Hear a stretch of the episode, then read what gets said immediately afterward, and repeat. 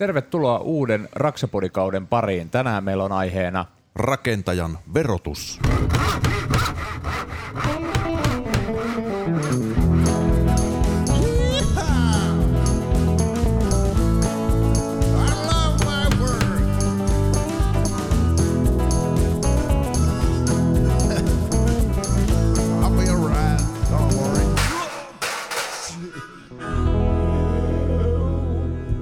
Listening to Raxa Pody. Yhteistyössä Rakennusliitto. No niin, muutama viikko oli jaksoista taukoa ja, ja tota, kuuntelijat ovat pysyneet kanavalla. Ja me aloitamme Raksapodin viidennen tuotantokauden NYT nyt. Minulla on juontajakumppanina täällä tota, rakentaja Mikko Merelä. Kiitos. Tällä kertaa ei tullut lisänimikkeitä siihen. Ei oteta heti Joo, kauden joo. alkuun lisänimikkeitä, koska Kyllä. pitkä kausi edessä.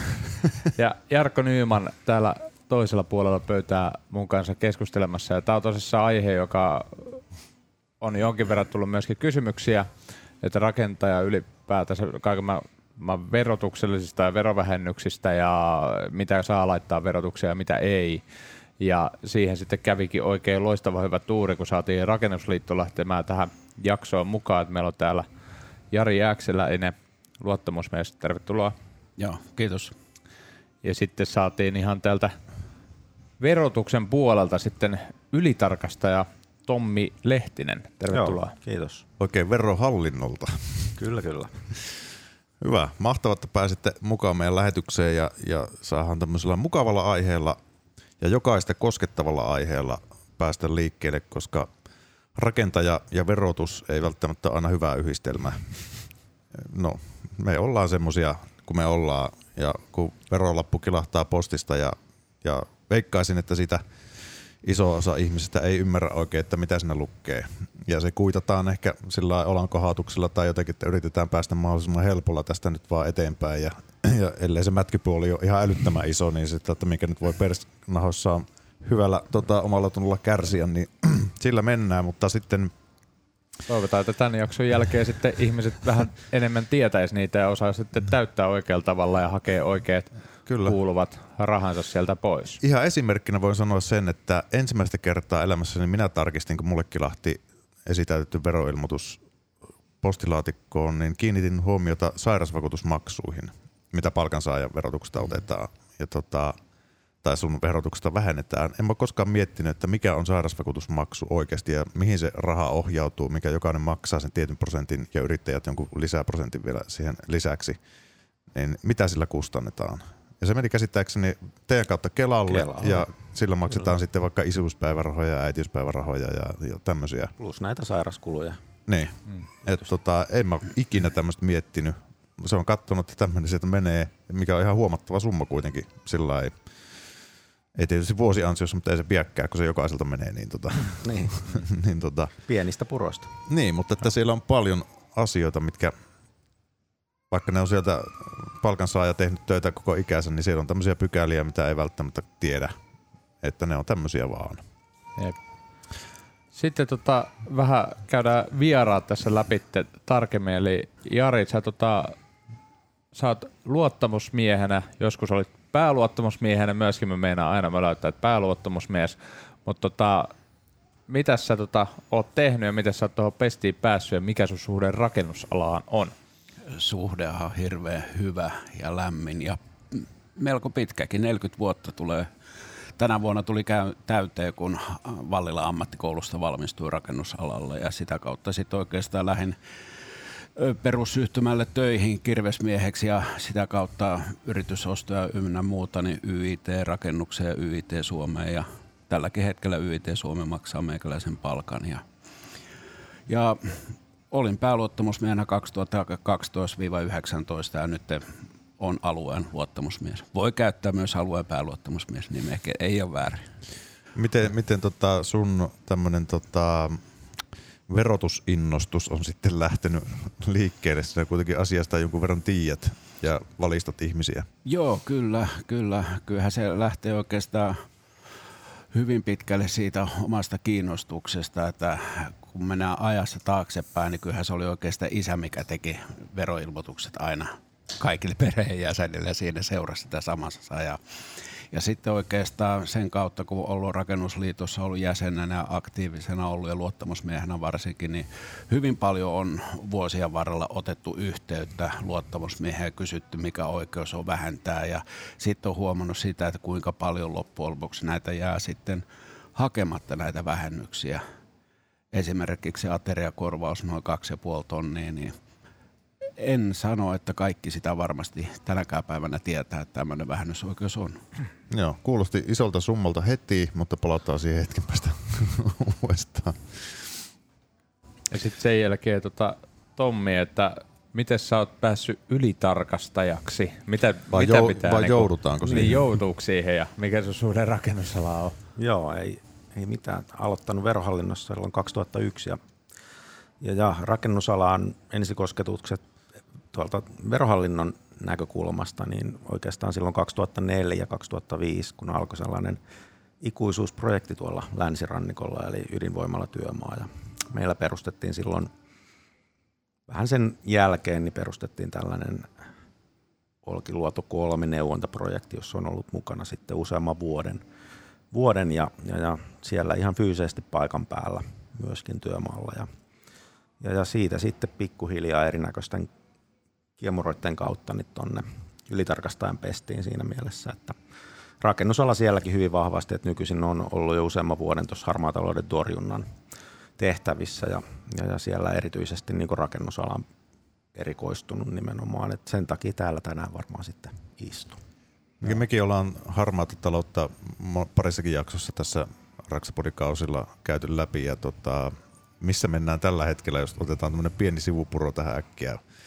Joo, no meiltä itse asiassa tuolla on valmistunut selvityksiäkin nyt niin kuin esimerkiksi pimeästä työstä ja muusta, eli, eli ei nyt pelkästään niin raksaspesifistä, vaan yleisestikin tuo meidän tai verohallinnon harmaan talouden selvitysyksikkö on niitä, niitä tehnyt. Ja, ja, ja sitten myös tuolla EU-tasolla, että et kyllähän se niin kuin Suomessa, jos miettii rakennusalaa sellaisenaan, niin aika paljon on ollut tässä 2000-luvulla sellaisia niin kuin lakimuutoksia, millä on pyritty parantamaan harmaatalouden torjuntaa ja esiintymistä sitten niin kuin vähentämään siellä rakennusalalla erityisesti. Eli puhutaan käännettyä arvonlisäveroa, veronumerolainsäädäntöä, rakentamisilmoitusten tekemistä sieltä työntekijäilmoituksia, urakkailmoituksia, verohallintoa ja muuta. Ja kyllä sillä niin kuin vaikutusta on ollut, että kyllä ne, niin kuin positiivista kehitystä on tapahtunut, ei sillä, etteikö siellä sitä harmaata taloutta edelleen mm. olisi, että kyllä valvontaa edelleen tarvitaan. Joo. No, se on hyvä, että asia, asia etenee edelleen, että eikä se varmaan koskaan lopu etenemästä. Tai toivon mukaan se voisi Joo. tietysti ideaalimaailmassa loppua, mutta Joo, kyllä tekemistä vieläkin on. näinpä.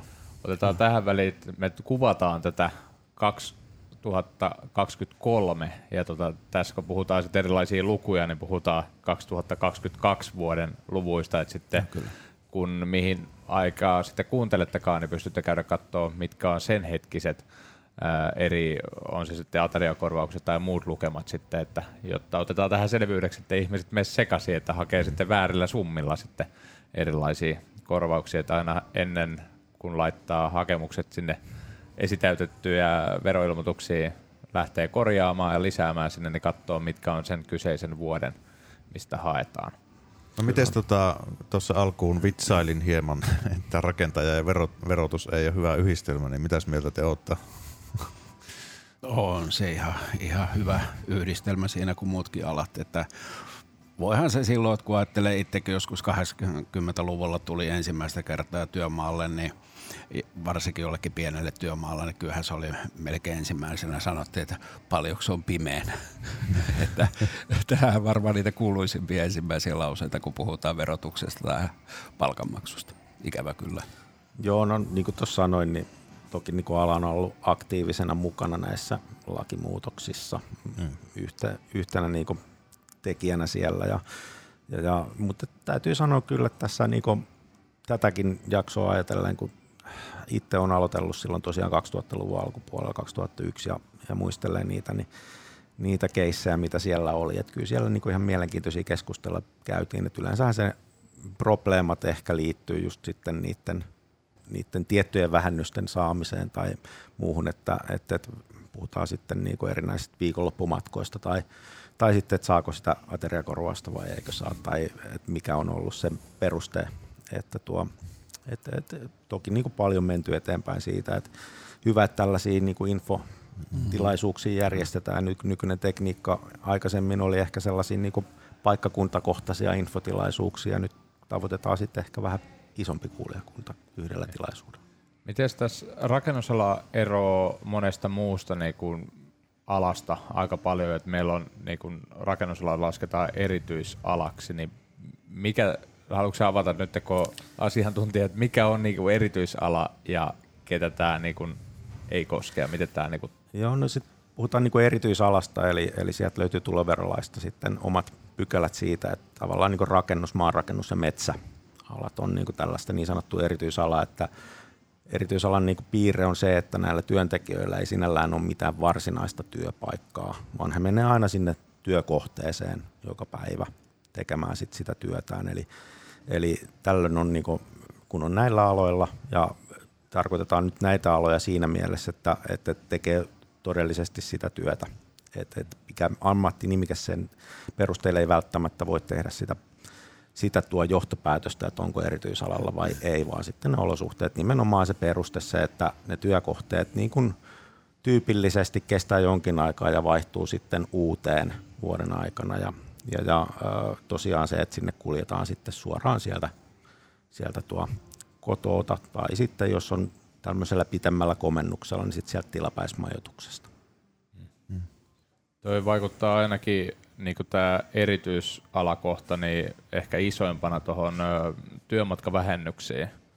Et käytännössä se on niin kuin, Joo. saa sen automaattisesti, ei tarvitse olla hirveitä perusteita, kuinka bussi ei kulkenut tuosta ja tuosta myöhästyy, tai se on niinku Joo, se on selkeä. Se, se on sen oman auton mukaan, jos sitten on oma auto käyttänyt, niin sen mukaan saa sitten sen, eli 22 vuoden verotuksessa sitten se 30 senttiä per kilometri. Eli siinä ei tarvitse sen enempää sitten perustella mitään julkisten sopivuutta mm. tai muuta. Ja eikö tässä voisi vielä ajatella sitä, että tuli tämmöinenkin vastaan nuorella henkilöllä, kun työmaa oli vähän hankalassa paikkaa, niin hän oli vuokran auton. Eli voihan hän varmaan, kun ei oma autoa, mutta vuokra-auton voi vähentää, kun hän käyttää sitä vai voiko? No joo, sit sitä varmaan voidaan käyttää ehkä myös yksityisajoihin ja muihin, no, että, että, että, mutta tuo, toki silloin se mun mielestä niin kuin tavallaan, että onko se auto liisattu tai vuokrattu mm. tai ostettu, niin. niin se on se 30 senttiä silloin se kilometri. Mm. Joo, koska tässä tilanteessa voi olla sitä, että välttämättä auto ei ole omissa nimissä, että se mm. voi olla esimerkiksi puolison nimissä tai muuta vastaavaa, että kyllä on moni tuttava piirissäkin löytyy henkilöt, kellä niin kuin on vakuutusten noiden niin kuin summien takia on mm. vanhempien nimissä edelleen niin kuin autot, mm. mutta jos et ikinä ota sitä omiin nimiin, niin ei ikinä bonukset lähde sieltä nousemaankaan. Mm. Että, että kyllä samalla tavalla se, että on se vanhempien tai itsensä omistama auto. Niin kun niin... ne itselle tulee ne kulut on siitä itselle mm. syntyneet, niin silloin, silloin kyllä joo. Et sitten poikkeuksena nyt ehkä harvemmin raksamiehillä nyt ehkä on käyttöetuautoa, mutta jos on sattuu olemaan sellaisessa tilanteessa, että on saanut sen käyttöetuauton, niin Eli kun silloin käyttöetuaudostahan työnantaja maksaa muut kulut, paitsi sit polttoainekulut, niin se on se 10 senttiä per kilometri sit siinä tapauksessa, mitä voi pyytää. Onko Mikko, sä oot kuitenkin ollut palkansaajanakin myöskin raksa-alalla ennen yrittäjyyttä aika pitkäänkin. Mulla on ehkä enemmän kuin ollut ihan toisella alalla sitten, niin pätee vähän erilainen niihin. Niin muistaaksä itse tapellees niin näiden asioiden kanssa sitten? Toki meitä yrittäjinä nyt ei ihan samat tässä nyt päde nämä, mitä tässä käydään. Siis kyllä mä muistan, että no silloin kun mä aloitin Raksella silloin tekemään ensimmäisiä 16 kesäisenä, kun osa vielä sai niinku suoraan kouraakin siihen aikaan palkasta, eikä niistä verottajille mitään ilmoiteltu, ja selkeä sitten kun ruvettiin saamaan ihan verokortilla, niin ei sitä osattukaan täyttää edes niitä lippulappusia, ja vielä se oli siihen aikaan, kun ne kaikki pit, tuli jäätävä iso kartonki kotiin, ja siitä piti osata tulkita, että mihin kohtaa pitää laittaa mitäkin tekstejä, sitten oltiin aina rakennusliiton sivuilta katsomassa, että mikä teksti mihinkin ruutuu, koska siis ei sitä ilman ohjetta mä väitän, että aika harva osas sitä täydentää. Ja sieltä piti etsiä, kun ei ollut suoraan, että kilometrit tähän ja ateriakorvaukset tähän, vaan piti etsiä kohdat muut.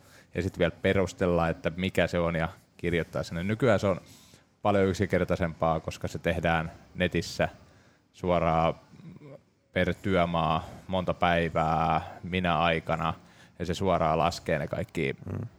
niin kuin sen korvaussumman siihen, että sun ei tarvitse itse edes laskea sitä, että oliko se nyt 30 senttiä vai mikä, kun sä rastit, että oma auto, niin se on paljon helpompaa, mutta se, että koska se oli silloin niin haastavaa, niin kyllä, kyllä valtio useammat onni myöskin hyödynti siitä, että en mä siinä nuorempana sitten taas sen enempää sitten hirveästi tienannut, kun mä veikkaan, että vaikka alussa ei maksettu veroja niistä hommista, niin kyllä valtio sai ne sitä kautta kuitenkin takaisin. Mutta tänä päivänä se on, niin kuin siitä pitää isosti nostaa hattua, että kuinka se on selkeytynyt, että sieltä kun menette sinne verottajan sivuille ja sieltä klikkailette, niin kyllä siellä löytyy aina sitten sivusta niin kuin esimerkit ja että ku, mikä kuuluu just sen mihinkin, että enää ei tarvitse pohdiskella, että miten tota tämä ja ennen kaikkea, mikä monesti laitetaan. unohtuu, se, että auttava puhelin. että Joo, ja- siihen tar- en mä tiedä, varmaan se soi aika paljon siellä, mutta... Sivusto on todella hyvä nykyään. Joo, ja sitten meillä on siitä. paljon niin kuin tällaisia hyviä ohjeita, ihan niin kuin löytyy vaikkapa just se erityisalalla työskentelevä matkakustannukset, mihinkä yhteen ohjeeseen just spesifit siihen tarkoitukseen kuuluvat ohjeistukset ja, ja muut, että, että, että kyllä se on kehittynyt tässä vuosien varrella varmaan aika paljon asiakasystävällisemmäksi niin sanotusti. Ne helpottaa varmaan teitäkin. Helpottaa meitäkin, joo. Ja samoin ihan rakennusliiton sivulta kun käy, niin siellä on polku, Kyllä, kyllä. polku sinne myös. Niin äärimmäisen hyviä Joo, neuvoja löytyy. Ja niin kuin tuossa sanoit, että, että, kun on talotellut silloin joskus, että, ja oli näitä just, että mitä piti täyttää ja muuta, että kyllä muistan itse, että just silloin, vaikka just rakennusliiton kautta, niin käytettiin niitä tulostettuja A4 pohjana, mikä oli sitten meidänkin kannalta ihan hyviä, että jos niitä täytti oikein, niin ne meni, meni, meni sitten meidänkin kannalta helpommaksi se käsittely. Mm. Tuleeko rakennusliitolle sitten yhteydenottoja, minkä te sitten ohjaatte suoraan verottajalle, että onko teillä, vai onko teillä oma verottaja auttava puhelin siellä myös? No siellä oikeastaan toimistossa omat palvelunumerot on, mutta kyllä mä sanoisin, että rakennusliitolla on äärimmäisen hyvä henkilökunta kaiken kaikkiaan, että jokainen pystyy kyllä ensihapuun kyllä niin kuin neuvoa antaa kyllä. Että Mm. Ei tarvitse jäädä yksin. Mites muuta tuosta tuli nämä kilometrivähennykset tuosta käyty läpi. Se nyt on varmaan semmoinen, joka, joka tapauksessa kaikkien melkein, jos oikeasti rakennusalalla on, niin pitäisi vähintääkin se laskea läpi sieltä, että täyttääkö ne, tuleeko sieltä takaisin, koska siis ää, rakennusalan tessissä on tietynlainen semmoinen ympyrämalli, että 5 kilometriä ja 10 kilometriä et cetera, että sieltä saa X summan rahaa. Ja jossain vaiheessa sekin oli vähän silleen epäselvää, että okei, firma maksoi mulle nytten tältä säteeltä vaikka 3,25 euroa senttiä niin kun, korvausta, mutta sitten kun sä laitoit verottajalle ne kilsat silti, ne, mitkä oli ne matkat, niin sitten verottajat sait lisää, joskus ne piti itse vähentää, mutta nykyään se taitaa olla niinku täysin automatik, että on sun työnantaja sitten YIT tai mikä tahansa, niin No kyllä se pitäisi huomioida siellä tavallaan, että, mm. että, että niistä kilsoista ei pyydetä vähennystä, mistä sit on niinku, tai, tai vähennetään sit lopullisesta vaatimuksesta sitten se jo, jo korvattu määrä. Että, et, et, et, tää on niinku, muistan myös silloin omilta ajoilta silloin, kun näitä, näitä, näissä tehtävissä oli, niin, niin, niin kyllä siellä niinku aika yleensä tahto unohtua se, se työnantajakorvaus, mikä sieltä sitten piti, piti vähentää. Eli, eli tuo, mulla on ainakin itsellä vielä semmoinen muistikuva, että, että se pitäisi sitten siinä huomioida. Et en usko, että automaatio ihan niin pitkällä vielä menee. Mutta kuitenkin se, mitä tulee esimerkiksi nyt tuo 30 senttiä kilometriltä, niin se tulee mennen tullen aina enemmän, mitä rakennusliiton On, on, esimerkiksi joo, niin kuin tessit, joo. että sen takia se, vaikka se just osuisi siihen viiteen kilsaan tai mihin tahansa, niin se tulee aina enemmän sitten verotuksen kautta, että se kannattaa sen takia aina, aina hakea ja laskea. Ja totta kai siellä on se joku summa, että jonka, joka lasketaan automaattisesti kaikille.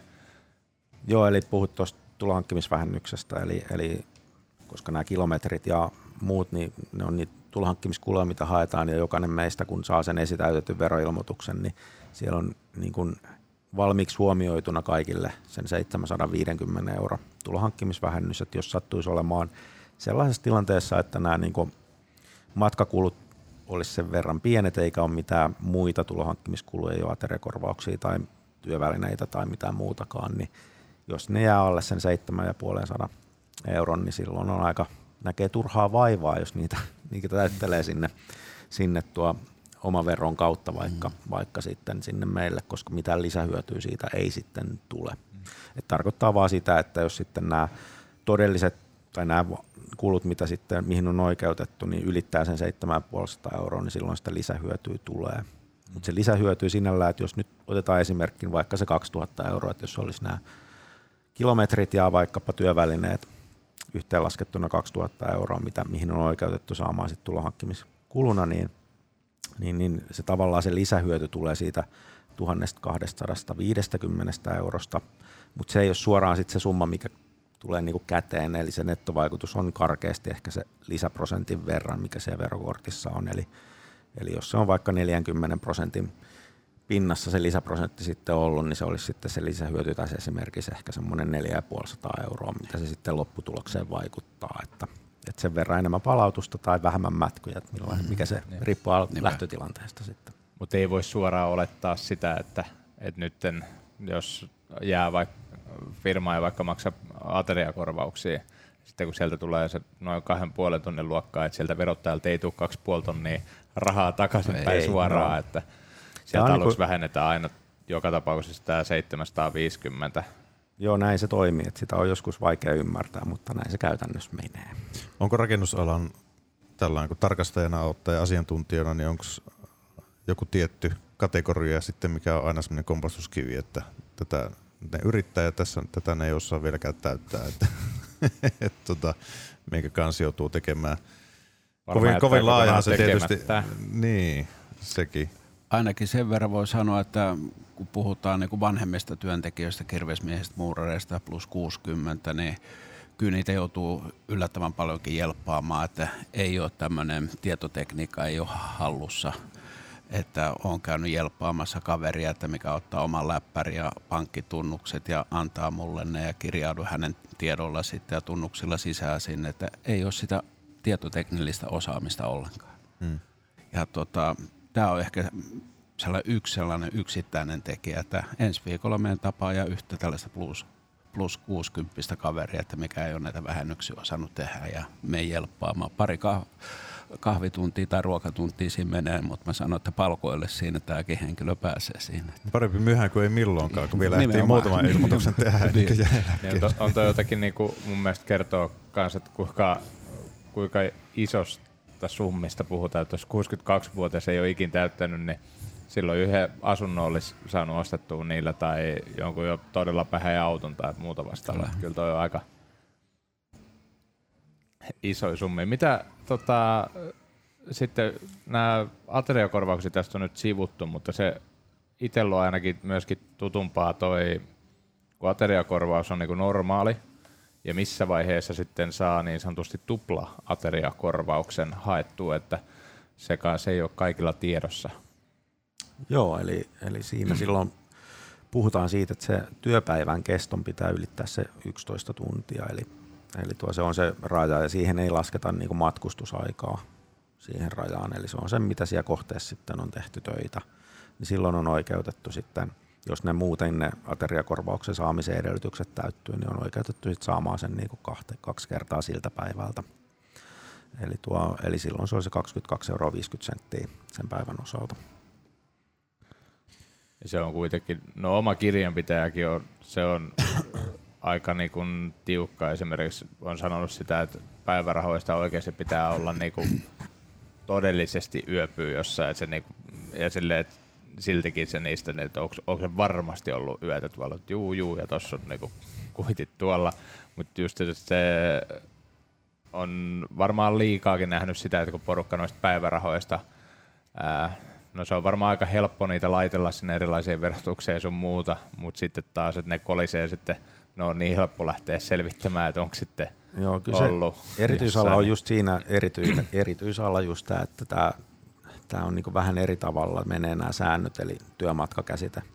Eli, eli just se, että näistä päivittäisistä matkoista, että silloin kun ei ole yövytty siellä työskentelypaikkakunnalla sen työ tekemisen takia, niin silloin on enintään oikeutettu siihen ateriakorvaukseen, että, että, että siellä ei niin nämä muut päivärahan edellytykset sitten niin täyty. Eli sen takia se varmaan sitten menee siihen just, että, että jos jokukin ajattelee, että se on helpompi, että maksetaan vaan sitten se ateriakorvauksen verran, koska ollaan turvassa, jos ei ole kerran työnantaja järjestänyt sitä mahdollisuutta sinne ruokailuun tai ja muuta, niin, niin, niin silloin se on niinku selkeä, että sen saa. Et se on toisaalta se erityisala helppous niin sanotusti sitten. Joo, ja toi oli muuten ihan tosi hyvä nosto, kun ajatellaan se, että moni saattaa ajatella sitä, että jos työnantaja maksaa ruokaraha, silloin sitä oikeutta ei ole.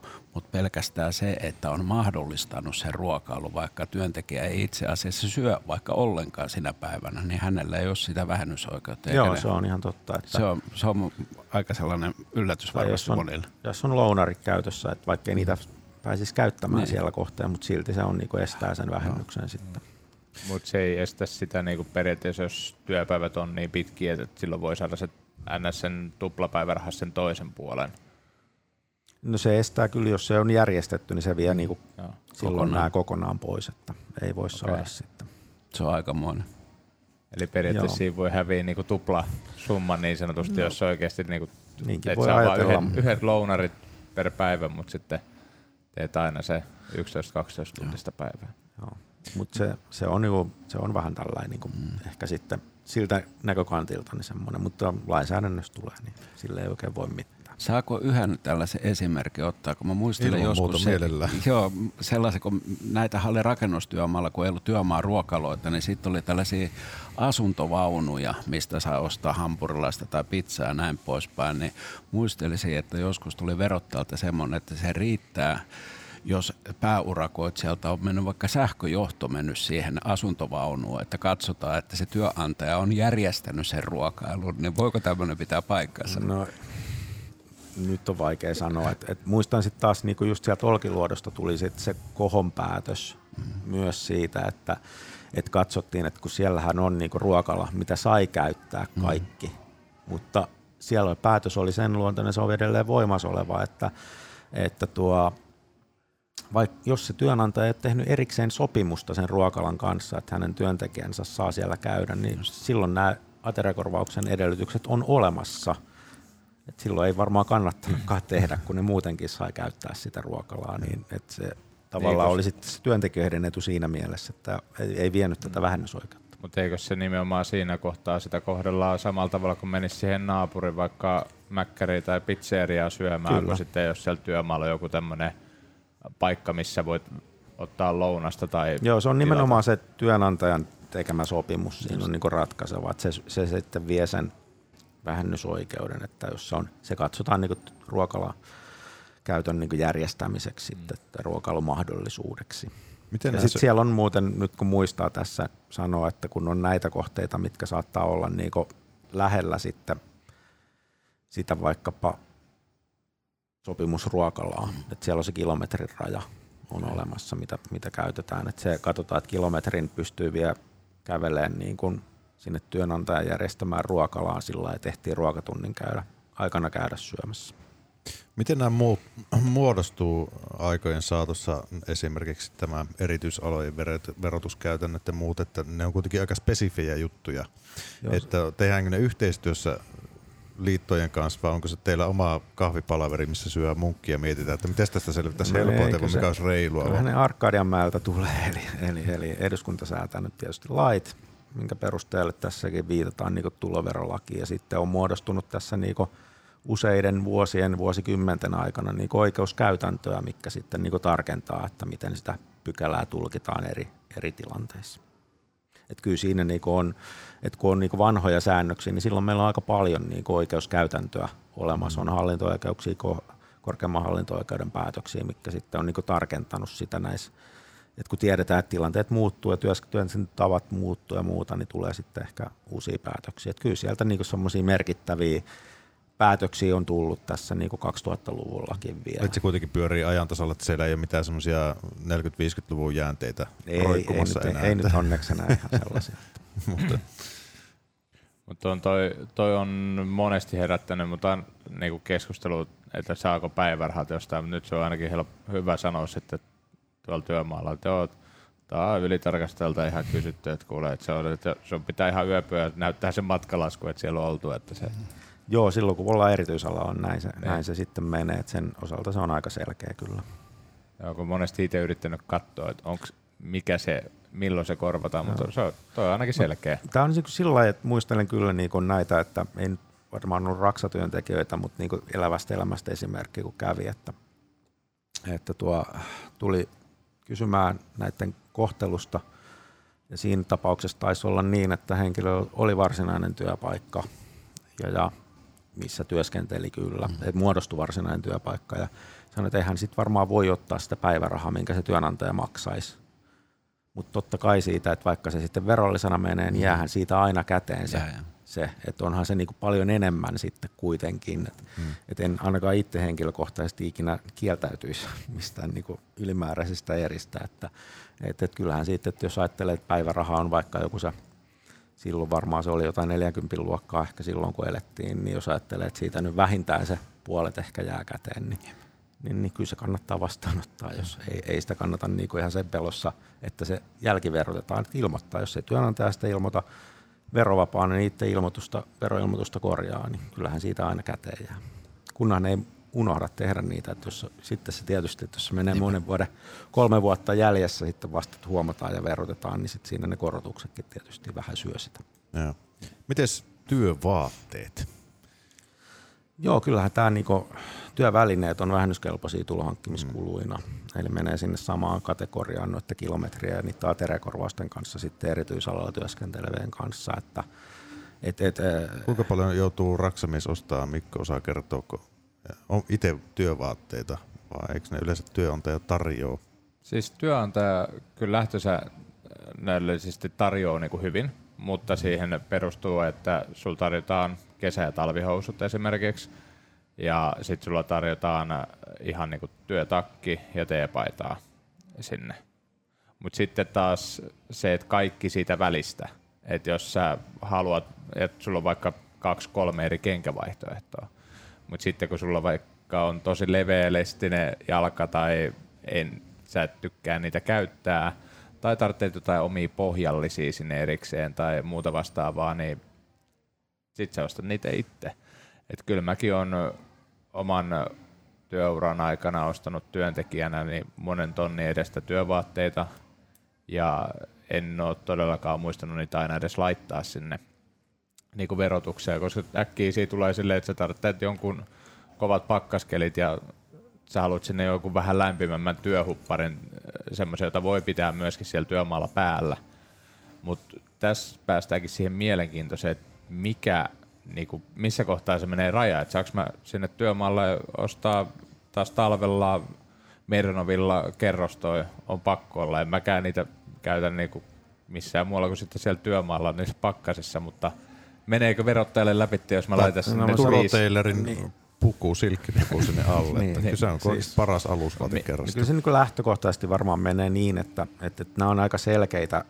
Esimerkiksi nämä rake, rakennustyömailla täytyy olla ne tietyt edellytykset vaatteissa, huomioväritykset ynnä muut, niin lähtökohtaisesti niin sellaiset turvavarusteet, jos sitten joutuu hommaamaan tai, tai hommaa vaikka turvakengät, sellaiset jalkaan sopivat, niin nämä on niin aika selkeitä mun mielestä, että siinä ei ole niin mitään ihmeempää, että nämä menee. Et, et sitten kun mennään niin sinne alusvaatepuolelle, niin se voi olla jo vähän hankalampaa, koska se niin lähtökohtaisesti tällaiset niin elantomenot on vähennyskelvottomia verotuksessa ja tietysti niin vaatteita nyt kaikki tarvii talvellakin. Eli kyllä meillä jokaisella tietyt perusvaatetukset on. Et, ja sitten kun niitä on mahdollisuus käyttää, et, niin myös vapaa-ajan se menee vähän niin kuin ehkä harmaalle alueelle, mutta sanoin, että niin kuin selkeät on nämä niin kuin tällaiset et selkeästi niin kuin just näihin työ, työvaatteet, työ, turvavarusteet, kaikki tällaiset, niin niissä ei ole niin kuin mitään, mitään epäselvää. Niin, eli jos on huomioon värit vaatteissa, niin menee niin kuin Ihan varmasti menee joo, että en, en, Ja en, tur, aina jos on turvakengät nimikkeellä, niin Kyllä. sit nekin niinku, joo, mutta sitten kun mennään just tonne, niin ruvetaan menee sinne niin kuin alusvaatepuolelle, niin sitten taitaa olla jo vähän, vähän niin on hankalampi. tai jotain muuta Kyllä. vastaavaa, niin sit se on. Joo.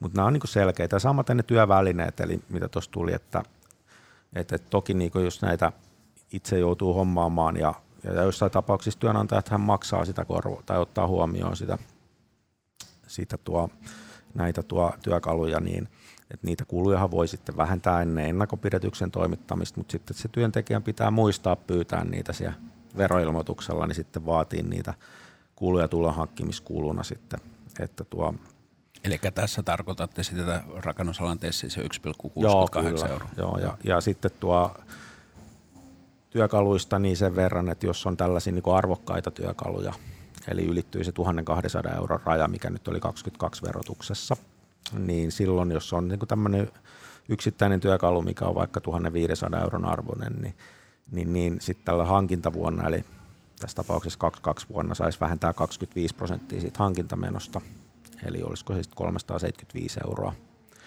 Ja sitten seuraavana vuonna, kun se hankintameno jää, siitä jää jäljelle se 1125 euroa tässä tapauksessa, niin se on sitten jo alle sen 1200, niin seuraavana vuonna sitten saisi vähentää sen lopun tulohankkimiskuluna. Et, et näin, se, näin se menee sitten näiden kanssa. Miten Siinä on vähän samoja yhtäläisyyksiä niin kuin toiminimiyrittäjä. No joo, tavallaan siellä on kalustopoistoa kyllä, joo. Onko toi silleen, että niinku käytännössä, jos sä ostat niinku vaikka kenkiä tai muuta vastaavaa, kengät ja työvaatteet niinku itse, että joutuu tehdä tyyliin räätelillä tai muuta vastaavaa, mm. että ne sopii päälle, niin voiko se niinku joka vuosi tai työkoneita, voiko se joka vuosi vähentää tu- periaatteessa tonni 200 euron edestä? Ei onks- vaan ne on ne todelliset, että niitä voi olla Ei. sitten vaikka, voihan niitä olla vaikka kahden ja kolmenkin tonnin edestä, sit millain Mm. minäkin vuonna on sattunut näitä hankintoja tulemaan. Että, Ja se on, vaan se sillä- yksi ja iso yksittäinen, mistä Kyllä se on se yksittäinen, mitä koskee poisto. Että jos ne on alle sen, jos on vaikka 5-500 euron työkalu ostettu, niin silloin saa kaikki vähentää kerralla siinä hankintavuonna, eli se on 2,5 tonnia. Entäs sitten noissa, vaikka sanotaan joku kalliimpi kone, että sulla on vaikka, heitetään nyt vaikka joku aggregaatti olisi itse hommannut sinne työmaalle, jota sitten itse siellä käyttäisi. Onko näissä joku, että kuinka monta vuotta periaatteessa siinä pitää, tai lasketaan ainakin, että voiko, se kerran vuodessa ostaa se uuden aggregaatin ja laittaa se, saada siitä se maksimihyvityksen, onko siinä jotain semmoisia? No ei siinä niin lähtökohtaisesti tietysti, niin kuin, jos sitten näissäkin niin oletuksen taitaa meillä olla se kolme vuotta käyttöikä niillä, että, että, että toki niin kuin sitten, kun jos tarvii huoltaa ja muuta koneita, niin, niin nämä huoltokustannukset on yhtä lailla sitten, sitten vähennyskelpoisia silloin maksuvuonna. Et tuo, mutta et silloin kun niitä käytetään, jos sitten niin kuin tavallaan myy sen koneen ja, ja, ja käyttää, niin tietysti niin kuin, jos niin kuin nyt oikein ajatellaan loppuun asti tämä, niin periaatteessa myyt sen vaikka 500 seuraavan vuonna ostat uuden koneen, niin mun mielestä niin periaatteessa pitäisi huomioida se jäännösarvo sitten, että tavallaan siitä on saanut sen. Mutta, tuo, mutta lähtökohtaisesti kyllä, että jos ne käytetään niin loppuun, jos paljon käyttää työkaluja, niin se nyt ole mikä ihan niin poikkeuksellinen tilanne, että ne on aika lailla arvottomia mm. sitten, sitten pari vuoden jälkeen ja sitten taas ostaa uudet, niin ei siinä mitään. Ne, ne vähennetään sitten sen mukaan. Tai sitten voi varastuttaa, niin kuin Mikko tekee. Joo, Joo näyttää Inventaario aina sellainen. niin kyllä ne joku tulee hakemaan sitten. Mutta siis toi, lähinnä toi kolme vuotta siis siinä mielessä ihan, mm. ihan mielenkiintoinen, että et ei, ei, voi just, tätä mä mietin, että ostat joka vuosi se 1100 euroa maksava aggregaatti ja myyt kaverille sitten joka vuosi aina seuraavalle eteenpäin. Niin, ei, sitten ei se nyt ehkä 800, että se periaatteessa niin kuin teoriassa katsotaan, että se on aina kolme vuotta niin kuin kestävää. Että Niin, tai no voi olla tilanteita, jos ne hajoaa ja muuta, ei siinä mitään. Että, että toki niissä nyt varmaan joku takuut on yksityishenkilöillä, mutta tietysti ammattikäyttöä voi olla vähän erilaisia nämä takuehdokkin, mutta, mm. mutta tuo lähtökohtaisesti, jos se niinku tulee sitten se ikä täyteen aikaisemmin tai hajoaa tai vaikka varastetaan ja joutuu ostaa uuden, niin kyllä se niinku sinällään sitten, sitten tuo on niinku sen uuden hankintahinta sinällään sitten, sitten niinku peruste tehdä se vähennys. Tuosta työkalukorvauksesta itse on joutunut muutamalle tuttavalle kanssa selvittämään tuosta tietokoneista esimerkiksi, että tänä päivänä koko ajan menee teknisemmäksi ja teknisemmäksi tuo rakentaminen ja myöskin kuvat monesti sitten on ihan niin kuin, sä et välttämättä kaikilla työmailla ihan helposti saa sitä paperiversioa. Ja sitten etukäteen kun tutustutaan kuviin tietokoneella, niin siinä tapauksessa periaatteessa, jos se sun työkuvaan liittyy oikeasti se, että joudut sillä kannattavalla tietokoneella kattelee niitä kuvia, niin siinä tapauksessa etkö se saa myöskin laitettua tietokoneesta, tosin kun sitä käytetään molemmissa sekä kotona että työhön Joo. liittyvän, No siinä on varmaan niinku- joku. Joo, siinä on ero, että tietysti niinku just silloin, kun siinä on selkeä niinku työkäyttö, että että yleensähän nyt tietysti työnantajan lähtökohtaisesti antaa niin työvälineitä, varmaan tietokoneekin, mutta jos varmaan puhutaan ehkä enemmän sit tällaisista niin yrittäjistäkin, mm.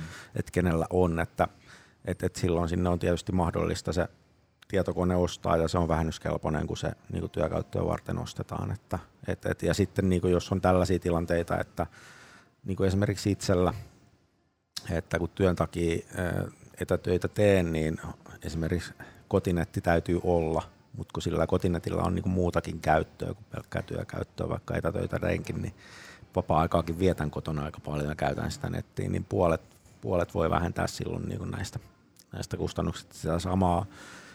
Mun käsittääkseni kyllä niin kuin voi sitten soveltaa, että meillä on tainnut ainakin aikaisemmin olla, nyt en muista, että miten meillä julkaistaan nuo vuosittain nuo yhtenäistämisohjeet, että, että miten niin kuin verotuksessa sovelletaan mitäkin niin kuin luk, siellä on nämä niin kuin tuossa alkuun tuli nämä vuosittaiset summat ynnä muut, niin siellä on sitten tuota tarkemmin ohjeistettu. Mm. Joo, mutta on monesti sellaisia tilanteita, että saa vaikka työnantaja antaakin jonkinlaisen koneen, että harvemmin ne työnantajakoneet on sitten välttämättä semmoisia oikeasti tosi laadukkaita tai hyviä, joita sitten käyttäisi edes vahingoskaan siviilikäytössä. Että niin. Sitten monella sitten tulee myöskin se, että annetaan mieluummin se työnantajalle takaisin ja todetaan, että kun käytetään kuitenkin siviilistä konetta myöskin, niin yhdistää sen. Että, mutta sekin vaan monella sitten aika moni tekee kuitenkin ristiin, tekee etähommia Joo. ja jättää niitäkin hakematta, Joo, kyllä, jos niin se liittyy jo, työhön. Että, että, että silloin kun sillä on sitä, se tulee sieltä just, että siellä on sitä työkäyttöä, niin, niin, niin silloin mennään niin kuin sitten jo sinne puolelle, että ainakin niin kuin osittain vähennyskelpoista. Entä sitten saako kysyä sen verran, että kun ainakin niin kuin mittamiehet työmaalla, nehän monesti laskee kuvien perusteella kiintopisteitä, YMS-asioita kotona, niin työhuonevähennys, kuinka he voivat vähentää? Nyt en muista millainen se meni. Siellä on kyllä taidettu meillä sanoa, että, että käyttääkö niin säännöllisesti vai satunnaisesti. Siellä on omat taksat, nekin on siellä yhtenäistämisohjeessa mm. kyllä mainittu sitten. Että, ja siellä on tarkemmin sanottu, että minkä verran ehkä sitä pitää olla. Että jos nyt ihan satunnaisesti käyttää, niin sitä ei varmaan ole, mutta niin kun, jos katsoo, oliko mulla tuosta nopeasti, löydänkö sen Siinä oli muistaakseni kolme porrasta oli. Että... Joo, siinä taitaa olla kolme porrasta. Katsotaan. Onko näissä erityisalatulkintoja sitten työhuonevähennyksissä vai onko se yhtenäinen no, erityisalat kaikille? lähtökohtaisesti no ei saa työhuonevähennystä, että kun erityisalat on just niitä työskentelee siellä kohteissa, niin. että tuo menee suoraan sinne. Tässä nyt katsoa niin satunnaisten tuloja hankkimiseen 230 tai tekee etätöitä vain satunnaisesti, mm. on se 230 Joo. sitten se työhuonevähennys. Mutta erityis... pitää olla vissiin aika hyvin perusteltu, koska Joo, on erityis. Niin tämä erityisala tietysti niin just se, että et, et, äh, lähtökohtaisesti niin erityisalalla työskenteleville ei ole mitään varsinaista työpaikkaa, eikä niin kotonakaan mm. lähtökohtaisesti työskentele, että en tiedä näistä mittamiehistä sitten, että onko heillä sitten kenties jotain, että heillä ehkä voi olla toimistossakin jonkin verran töitä, että löytyy se NS-varsinainen työpaikka. Ja, et sinällään ei välttämättä ole erityisalalla, mutta ei se nyt ehkä sitten, että silloin kun he lähtee sieltä työpaikalta kohteisiin, mm. niin silloin he taas on niinku tällaisella erityisellä työntekemispaikalla ja. työmatkalla. Mutta mut noiden vähennysvaatim- tai niinku työkalujen osalta, niin se menee vähän niin kuin ton, ton piikki. Mitäs kaikkea muuta sitten on, että mitä niinku saa laitettu vähennyksiin tai mitkä on vähennyskelpoisia? Joo, eli tässä on aika paljon tullut, mutta ehkä sitten nämä, jos on jotain erityisiä järjestömaksuja, tietysti AO-jäsenmaksuthan nyt tietysti on sellaista, mitkä tulee automaattisesti meille tietoon nykyään nuo liitot ilmoittelee ja niillä on se oma kohtansa, missä mm. ne vähennetään. Mutta sitten tulohankkimiskulu voi, jos on sitten jotain tällaista niin ammattikirjallisuutta tai sitten on jonkun tämmöisen oman alan järjestömme tavallaan niin kuin siinä on se selkeä kytkös siihen työtehtävään, niin tämmöisiäkin on mahdollista sitten tuo hankkimiskuluna vähentää. Meneekö myös jotkut tämmöiset, että sanotaan, että sä oot, siinä vaiheessa sulle ei ole just vaikka työnantajaa, joka maksaisi sulle työturvallisuuskortin esimerkiksi, että sitten sä toteat, että nyt mä menen itse suorittaa tuosta työturvallisuuskortin, niin mun on helpompi saada taas sitten tuosta seuraava työpaikka, niin onko sekin kanssa sitten, se on niinku maksullinen kuitenkin koulutus alalla. Joo, mä mietin sitä, että yleensä pitäisi olla niinku syyhtä, jos sattuu olemaan sellainen, että on pelkkää vaikka sinä vuonna olisi vaikka koko vuoden työttömänä käyneet kursseja ja muita, niin ei oikein sellaista niin palkkatuloa, mihin kohdentaa sitä vähennystä. Se, Mutta siis se on sillä vähän niin kuin, mutta ehkä, se, ehkä tämä olisi jos niin selkeämpi korttia. esimerkki, että jos on niin menossa vanhaksi työturvallisuuskorttia, työnantaja sen vaatii, mutta ei suostu sitä maksamaan, niin se on selkeä niin tulohankkimisvähennyskulu kyllä Joo. silloin. Että jos mä käännän sen nyt tällaiseksi esimerkiksi, niin ehkä se on niin selkeämpi.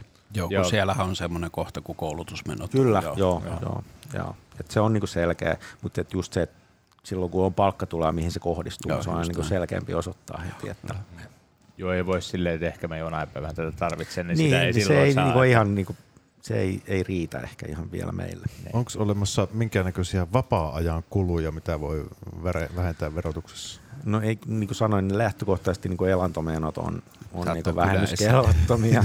eli eli tuo, että nämä menee, että kyllä ne niin jollain tavalla sitten täytyy nimenomaan liittyä siihen, tulee siitä, joko aiheutuu lisääntyneitä elantokustannuksia siitä johtuen, että olet työmatkalla, tai sitten on näitä työskentelyyn liittyviä kuluja, työn takia tarvitset jotain ja siitä aiheutuu kuluja, niin nämä on niin ne selkeät perusteet. Sen verran ankee, ankee nyt tämä lainsäädäntö, että ei, tu, ei tueta vapaa-aikaa. Loppujen lopuksi tässä on niinku tosi niinku selkeä moni asia mm. silleen, että jos, jos on näin, niin piste. Mutta miten sitten, mitä ollaan monesti joskus heitetty kavereiden kanssa vitsiäkin, että koska rakennusalalla kun ollaan, niin millä sitten kotona remontoidaan? No niillä omilla työkaluilla. Millä sitten rakennetaan pihat, terassit? No niillä omilla työkaluilla.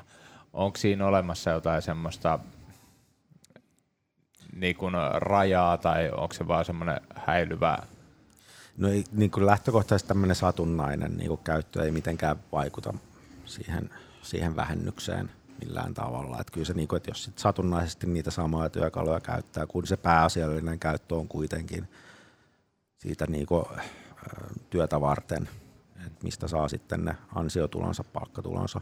Ja niin varmasti ostat sitten ne ongelma. ruuvit sitten omalla kortilla, no, joo, firman että- kortilla. Joo, se, se saattaa mennä kyllä sitten. jo, Että sitten jos ruvetaan tarvikkeita yrittää pistää vähennyksiin, niin ne ei välttämättä liity työhön, jos ne tarvikkeet on käytetty sinne kotipihan varastoon. Niin, ja onhan siinä vielä sekin sidonnaisuus, että kyllähän ne pitää olla ammattiin liittyviä, että Kyllä. ei voi niinku ruohonleikkuri tai trimmeri Ei laittaa sinne. joo, että, että, Tuo on kuullut sitä, nimenomaan, että painepesuria Niin. on muun muassa myöskin laitettu sinne, mutta se oli Saa taas sinne joku, laittaa mitä vaan. mutta se oli No. mennyt ihan läpittekin, että se oli vissiin ihan työmaalta pyytänyt joku lippulappu se, että tarvitaan painepesuri. Mä en tiedä mitä, mitä siinä oli muuta ja en ole itse papereita nähnyt, mutta, Joo. mutta siis tuo niinku, onhan meillä niinku harvoin käytetty, mutta, mutta mahdollisuus on tehdä, että jos on niinku selkeästi perusteetta vaatii jotain vähennyksiä, niin siitä voidaan määrätä veronkorotus.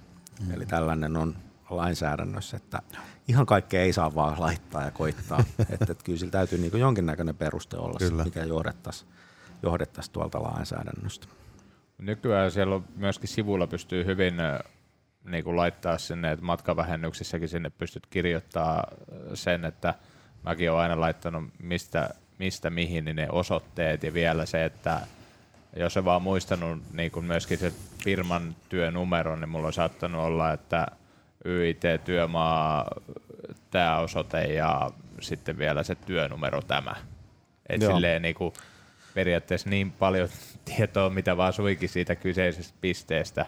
Joo, se niin nimenomaan on. helpottaa sit meitä, että tavallaan sitten siinä vaiheessa, kun jos se virkailija pohtii sitä, että, että onko tällä oikeutta niin saada tämä vaikkapa se ateriakorvaus tai ne matkat vähennyksen, että jos siellä on nämä asiat niin selkeästi siellä kirjoitettu, meillä on taitaa olla ohjeessakin vähän semmoinen mallilauseke tuolla just tähän tyyliin, mitä, mitä kuvasit, niin, niin, niin se helpottaa sit sitä, että ei tule niitä selvityspyyntöjä.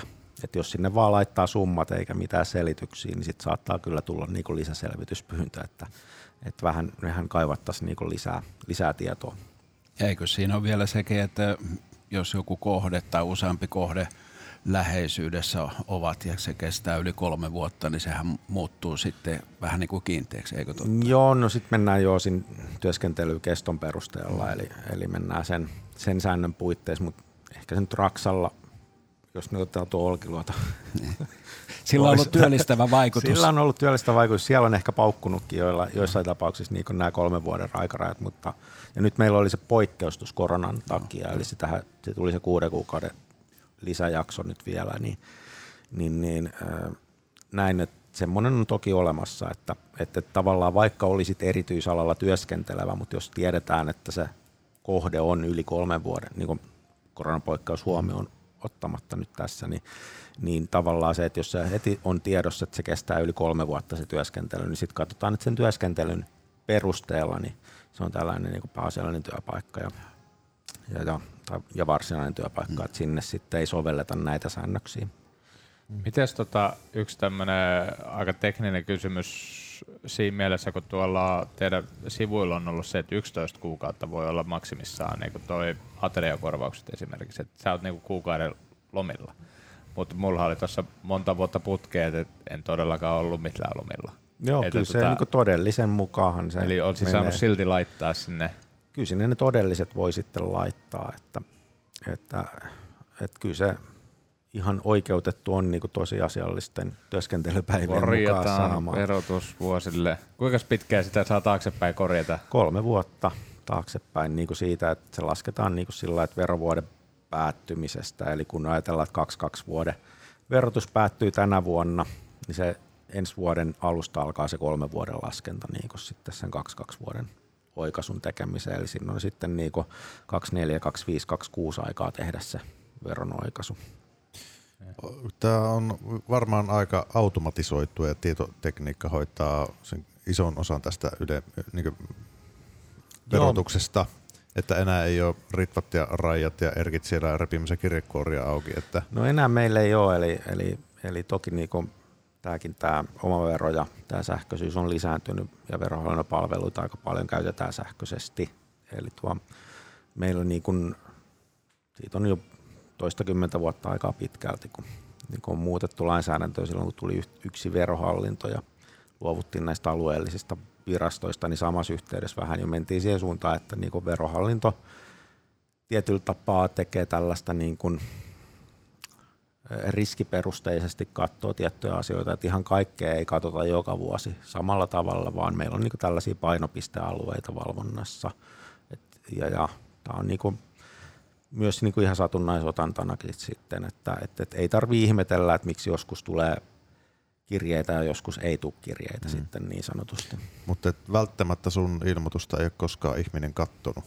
Voiko tämmöinen no, kyllä olla? sekin ihan mahdollista niin. on, että tuo voi mennä pitkä aikaa, että riippuu ihan siitä, että millaisissa olosuhteissa on, että, että jos on niin säännöllisesti vaikka pysyy ne – työpaikat samana ja suurin piirtein muutenkin niin se sama, yksi ja sama vähennysvaatimus vuodesta toiseen, niin kyllä siinä niin aika helposti, helposti käy niin, että, että, että ei, ei meistä kuulu siinä välillä. Joo, mutta sitten jos siellä tuleekin yllättävää, no se yllättävää on. muutos, niin se voi sitten hälytyskellot soija Kyllä. siellä ja sitten se joku ottaa se sama no, Nämä on tietysti sellaisia, että, että, että en niistä enempää voi puhukaan tässä, koska ne menee sitten tuonne meidän niin salassapitoon ja, ja muuta nämä meidän sisäiset menettelyt, mutta käytännössä näin, näinhän se menee, että, että, että meillä on niinku osa, osa sitten valvonnasta on sellaista, mitä vähän vuosittain katsotaan tarkemmin, joku tietty, mm. tietty osa-alue vähennyksistä esimerkiksi tai muuta. Mites tota, eli siellä on jollain tavalla koneet katsoo, että okei nyt tässä on merkittävä, niin siellä saattaa tulla koneellisesti automaattisesti sitä lisäselvityspyyntöä, mutta tarkoittaako se aina sitä, että, että no mulla on ollut semmoinen tuuri, että mä en ole joutunut ikinä niin kuin, täyttää mitään, mutta tiedän moni sitten rakennusalalla varsinkin näitä ihmisiä, ketä tuntuu, että ne vuodesta toiseen joutuu aina täytellä. Että totta kai mä en tiedä, mitä kaikkea sinne on oikeasti kirjoiteltu, mutta onko siinä myöskin semmoista jotain sattumanvaraisuutta, että jos sä teet aina kaikki hyvin, niin sulla voi silti niin kuin, no. sattua se kohdalle. Kyllä, näin, näin voi käydä tietysti. Että, että, että, ja sitten tietysti tämä just, että minkä tyyppistä, että tavallaan kun virkailijahan meillä sitten katsoo ne tapaukset kuitenkin, mitä sieltä niin kuin katsotaan. Ja, ja jos se virkailija ei niitä niin kuin tiettyjä perusteita sieltä löydä niistä selityksistä ja muista, niin sitten tarvii pyytää niitä mm. lisätietoja siltä, siltä että, että, että sit voidaan pyytää esimerkiksi tositteita tai, tai sitten tarkempaa selvitys, vaikka jos, se, jos on vaan pyytänyt, että ateriakorvaus 200 päivältä mm. ja summaan tuo, eikä mitään muuta, niin sitten voi tulla niin kuin kysely, että, niin, että oliko työnantaja järjestämään ruokailua ja missä olet ollut ja niin poispäin. Ja eikä sitä tarvitse ottaa välttämättä sitä kirjettä, vaan nykyään voi kilauttaa ihan puhelimella. Saattaa soittaa lisää Joo, meillähän on nykyään joo kyllä, että, että kun siellä on mahdollista antaa se mm. oma numero, että, että, että ei aina niin tarvi odotella sitä etanapostia niin sanotusti. Joo. Itse ainakin huomasin, että se toimii, koska silloin pystyy oikeasti verbaalistikin niin silloin... selittämään sitä ja muistaakseni se joutuu vielä niin sitten käy itse sitten ynnäilemässä sinne oikeassa muodossa, mutta menee kerralla oikein sitten Kyllä. asiat. Koski jotain vuokratuloja tai muita että, ja niiden taloyhtiön lainan lyhennyksiä ja mit, kaikkea tipahin kärryiltä siinä, mutta tota, kyllä se lopulta meni oikein. ehkä siinä on se hyvä puoli, että ehkä ensi vuonna osaa sitten jo. Niin. Tai ainakin näkee sen mallinkin ehkä kyllä. sitten, miten meni. Tuo on toi niinku, ehkä se toivotaan, että sitten ne, ketä kuuntelee, niin tajus, että ensi kerran kun ostelee justiinsa työvaatteet sun muuta vastaavaa, niin sit laittaa vähän niinku kuitit johonkin talteen johonkin kirjekuoreen, koska eikö nekin pidä... Tai ottaa valokuvan niistä. Niin. Tai valokuvan, mutta mm. sitten taas, että kyllä omasta kokemuksesta tiedän, että lähdepä sitten valokuvia etsimään. Tuolla on 60 000 valokuvaa puhelimessa. Että Siellä pitää olla se kansio kuitit. No, 2022. Ol, ol, olisikin, mutta silleen, että niinku, siihen se vanha perinteinen vinkki, Joo. mitä että sulla on yhdessä, missä on ne tärkeät paperit, niin sulla on, sulla on ne kirjekuoret, jossa toisessa lukee 2022-2023, että mikäli sä ostat jotain, niin laitat sinne pimeäseen laatikkoon kirjekuoren sisään, niin ne on, mm. kyllä ne pysyy siis niinku 10-20 vuotta semmoisessa niinku ilman, että kuitit menee miksikään, kun ei saa valoa. Mm. Mm. Joo, ja siis kuitteja ei liitetä enää mm. mitenkään verotuksen, vaan sitten niitä tarvittaisiin just kysytään. Et, ja, ja, kun kerran ne oikaisuajat huomioiden, niin kannattaa sitten säilyttää se, se verovuosi ja sen siitä eteenpäin sitten se käytännössä siitä neljä vuotta, se on se Joo. oikaisuaika, jos sattuu tulee vielä tarve tehdä. Niin. Kyllä mä omaa toiminimen yrittäjyyden silloin, kun oli vielä toiminimi, niin niitä ensimmäisen, kun teki itse kirjanpidon silloin, ja sitten nyt oli muutama sata näitä kuitteja sen olohuoneen lattialla, kun teki sitä kirjanpitoa ja keräili niitä rullalle ja talteen ja on ne, on ne vieläkin kansiossa siellä, mutta toivon vaan, että kukaan ei ikinä kysy mitään. Niin, no, sitten yrittäjillä taitaa olla vähän eri, eri ajatkin sitten vielä niissä säilytyksessä, että sitten jos mennään tuonne yrittäjäpuolelle, että ei puhut palkansaajista, niin siellä on vähän pitemmät ajat. Joo. Onko oma verotus kunnossa? No, aika helppo. Kaverit tarkistaa. Niin tuo, meillä on niin kuin, joo, me, me ollaan erityissyynissä vielä itse asiassa, mutta tuo helppoa, kun on yksi palkanmaksaja mm. ja, ja muuta, että, että, että sillä ei ole mitään erityisempää. Niin. Voi vierestä huonosta kaveri huuttaa, että Tommi, mitä sä oot laittanut tänne? Joo, en tiedä missä ne nykyään käsitellään, mutta ne on niin. eri, henkilökunta katsotaan niin tarkkaan. Kyllä varmasti. Sittenhän pystyisi vaikka sanoa esimerkiksi noita itsellä, kun noita on hakenut sitten myöhemmin, että normaalisti kun joskus sopi noilta vanhemmilta timpureilta, kun yritin itse miettiä, että kuinka paljon mä vuoden aikana tienaan. Eikä se on niin kuin, varsinkin rakennusalalla se on todella haastavaa. Ja se, että käytännössä laskettiin niin päin, että tuli vinkit, että okei, että mikä sun tuntipalkka on, ja 160 tuntia kuukaudessa, se on mitä sä tienaat kuukaudessa. Sitten kerro se niinku 11 kuukaudella, että tulee se todelliset, ää, niinku, tai jos ei pidä lomaa, niin 12. Mm ja sen jälkeen, mikä tulee loppusummaksi, niin laske siihen 10 tonnin lisäilmoita se verottajalle. Koska kuitenkin lähtökohtaisesti se on se peruspalkka. Mm, ja sitten se, että kun aina lähtökohtaisesti rakennusalalla tehdään niitä ylitöitä aina silloin tällöin urakkaa, ja kaikkein mun mielestä pahimmiina on se, että maksaa liian vähän ja sitten loppuvuodessa yhtäkkiä maksaa joulu, joulukuulta yes. sen 40 pinnaa, niin se on todella epämukava tilanne. Joo, kyllä se tuo nyt varsinkin tässä, kun jonkin aikaa on ollut voimassa jo tämä, että ne verokortit muutettiin, että on vaan se vuosituloraja käytössä, niin, mm.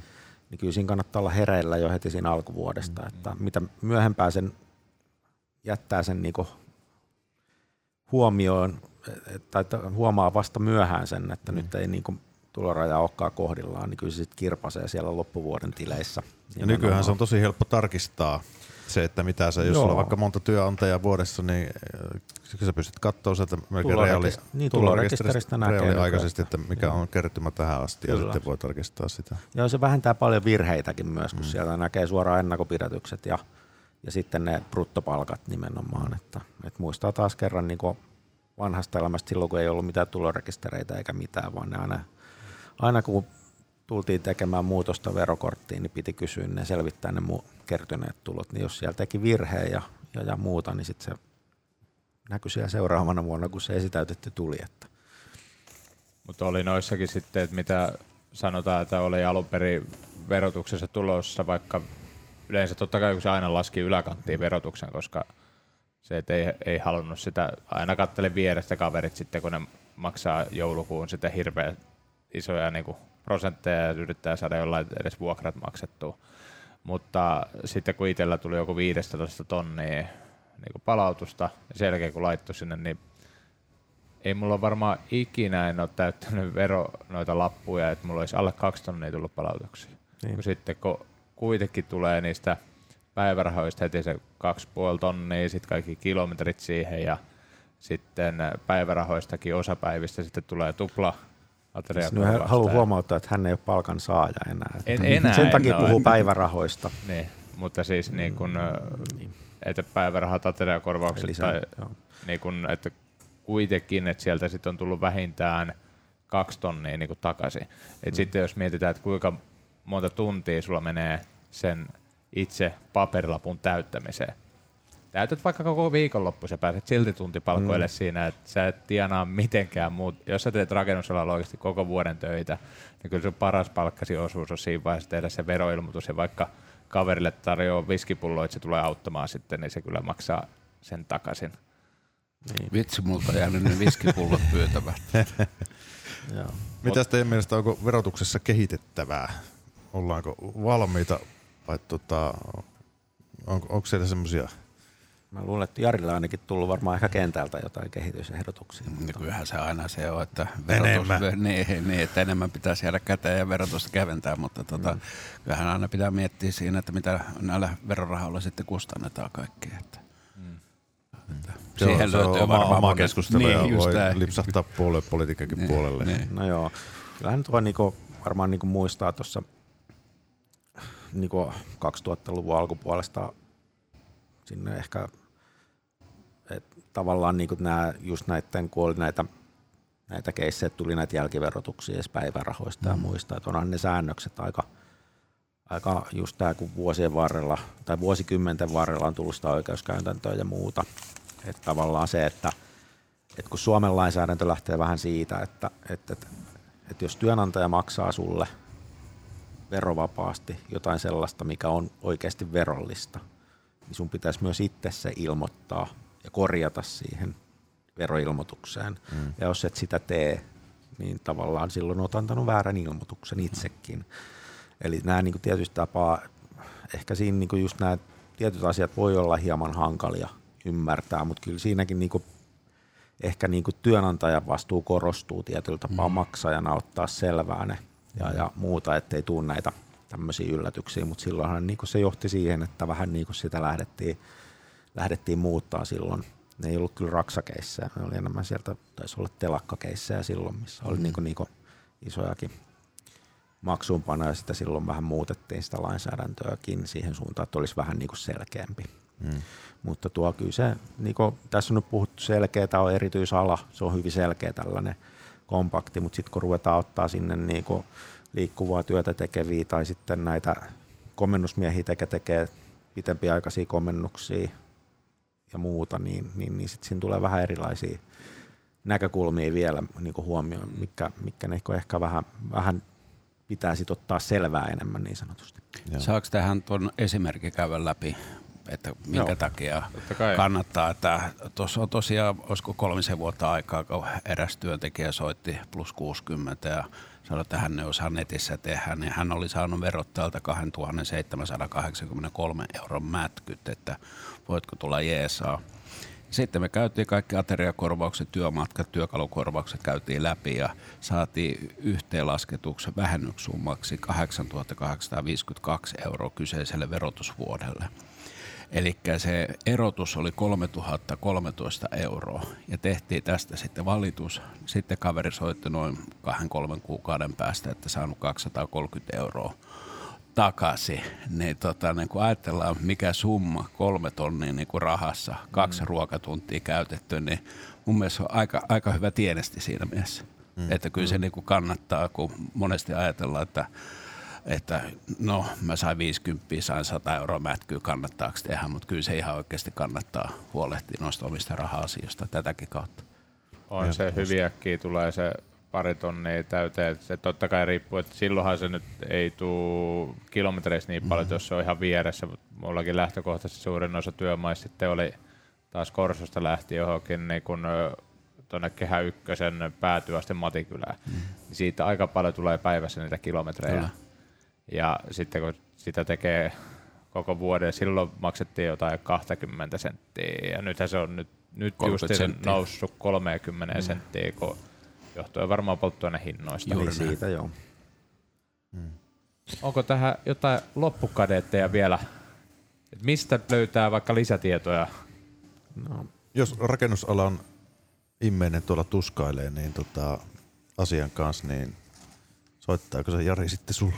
No, no ainakin työntekijät hyvin usein soittaakin tuossa ainakin YITlle ja myös rakennusliittolaiset monesti soittaa. Ja nykyään pidän TikTokissa tuollaista omaa kanavaa kuin Luottis Jaska, että siellä on hyvin paljon lähteneet Aha. kysymään sieltä ja, ja kaikki asiallisia kysymyksiä saa myös asiallisen vastauksenkin. Mutta esimerkiksi Rakennusliiton sivulla on se Rakennusliitto kautta työelämätietoa kautta työsuhde kautta verottaja vähennykset, niin, ja vero.fiistä, niin äärimmäisen Joo, siis hyvin mennyt eteenpäin. Kiitos Vero.fiissä on niinku paljon tietoa kanssa ja sieltä löytyy, niinku, jos pistää nyt vaikka erityisala hakusanaksikin, niin löytyy heti niinku ohjeita ja, ja, ja sellainen niinku aika simppeleitäkin. Sieltä taitaa olla mm. myös sellainen yksi semmoinen, mikä etenee aina sen mukaan, mitä vastaat. Että kysytään, että työskentelekö erityisalalla ja saat, maksaako työnantaja, onko järjestetty ateriointi ja niin mm. poispäin, niin kertoo, että mitä, mitä, mihin on oikeutettu. Ja hyvin sellaisia, niin kuin sanoisin, että aika hyvin ne ohjeistukset nimenomaan, että joku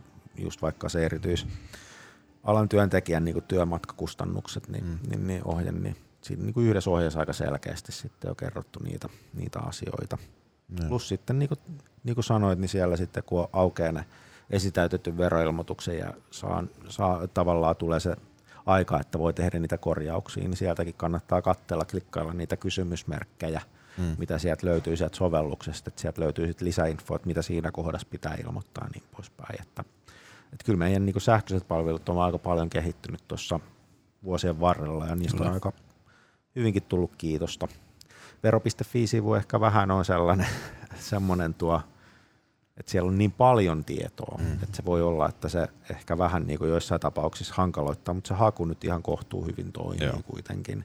Mutta se, että nää, tässäkin tulee näitä termejä, että ymmärtääkö raksaimiehet, että olen erityisalalla työskentelyä. Mm. Että, että, että tuo, en mä mitenkään erityinen niin, et tuo, mutta kyllä sieltä, kyllä sieltä hyvin. Ja puhelinnumeroa minä suosittelen kyllä soittamaan kyllä, myöskin. Sit... on hankala juttu, niin kyllä sieltä on aina vastattu kohtuullisessa ajassa ja ystävällisesti ja saanut aina asia selvitettyä. Kyllä, joo, kyllä meillä puhelinpalvelu on niinku työllistetty ja mm. varmaan niinku nyt taas niin alkaa ne kiireisimmät ajat, että sit voi joutua ehkä vähän joutuu odot, varautua odottamaankin, että, että vaikka sinnekin kyllä panostetaan. Kyllä. No niin. Onko siellä niin muuten sellaista takaisinsoittopalvelua? Osaatko sanoa? Että vai? En usko, että on. Nyt en, en tiedä, ellei ole kehittynyt, mutta en Joo. usko, että taitaa olla tällaista korona-ajan, okay. ajan, mitä oli terveyskeskuksissa, terveyskeskuksissa niin, niin meillä ei ehkä ihan sellaista vielä ole. Joo. Mutta toikin, että sitten kysyy kavereilta, ketkä osaa niitä täyttää, että on Juuri minäkin niinku Joo.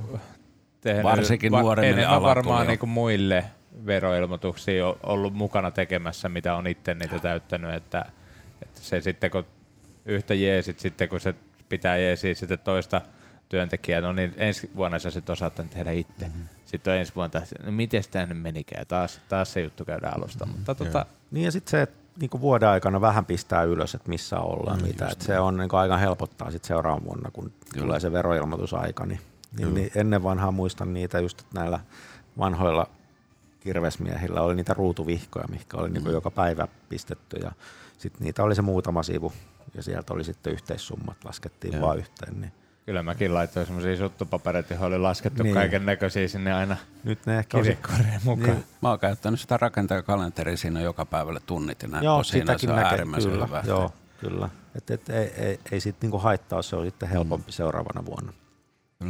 Vaan niin, se on kehittynyt myös Raksapodi siinä määrin, että pistäkääpä kanava seurantaan, kuuntelijat ja katselijat. Ja tota, me kiitetään herroja mahtavasta keskustelusta ja tervetuloa edelleenkin uudelle kaudelle ja me jatkamme tästä ensi viikolla. Samara. Morjens Kiitoksia.